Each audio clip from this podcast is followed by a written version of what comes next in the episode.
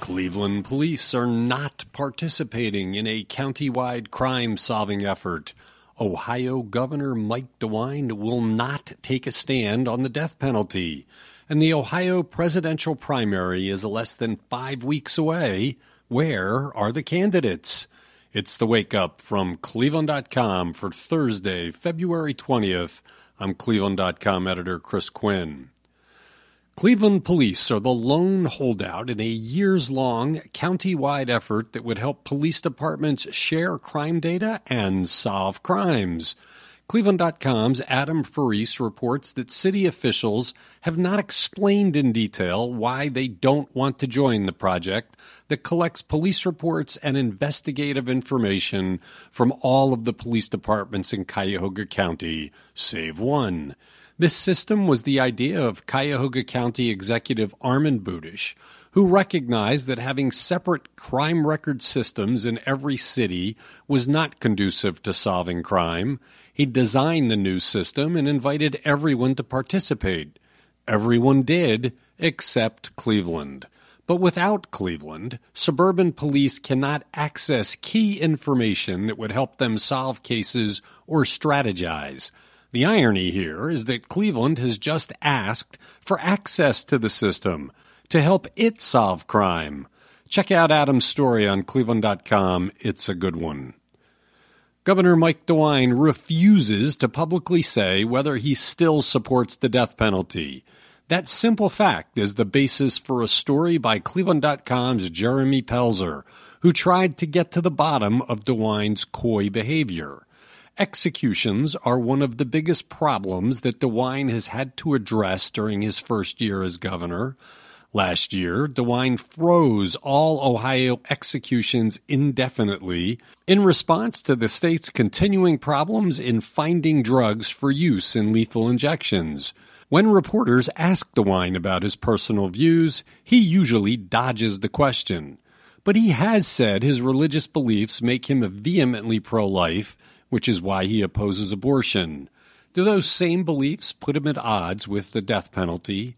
He just won't say. Early voting started Wednesday in Ohio for the March 17th primary election, but only two Democratic candidates for president are making a concerted effort to capture the Buckeye state Michael Bloomberg and Elizabeth Warren. Cleveland.com's politics guru Seth Richardson reports the seeming lack of interest is a symptom of the primary schedule and the dynamics of the race. Nevada and South Carolina are all the more critical before Super Tuesday, the first Tuesday in March when multiple high value, delegate rich states vote. Candidates have visited Ohio, but sporadically. And even with the October debate in Westerville, there hasn't seemed to be much action. Warren was first in the state, with paid staff arriving in September and that staff has since swelled to more than 20.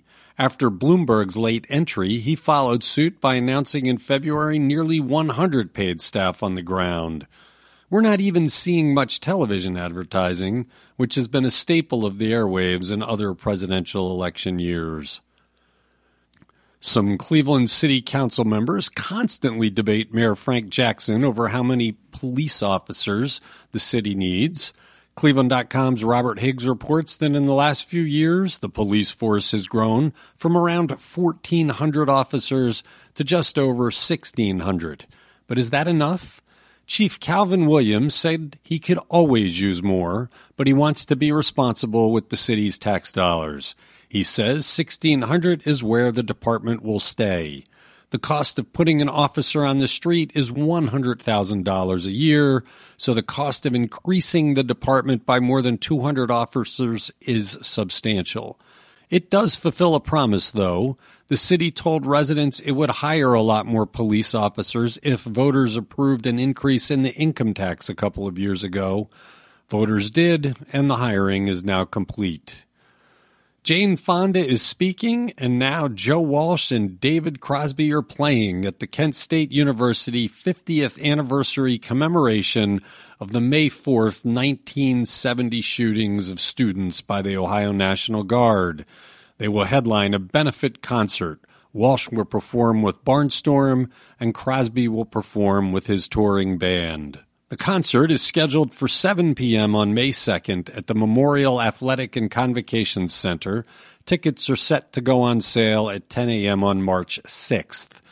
It is part of a series of events to commemorate the shootings in which the Ohio National Guard killed four students and injured nine others when they opened fire on a crowd protesting the Vietnam War and the bombing of Cambodia. The song Ohio by Crosby, Stills, Nash and Young was released in the summer of 1970 and helped raise international awareness of the shootings. Thank you for listening to The Wake Up.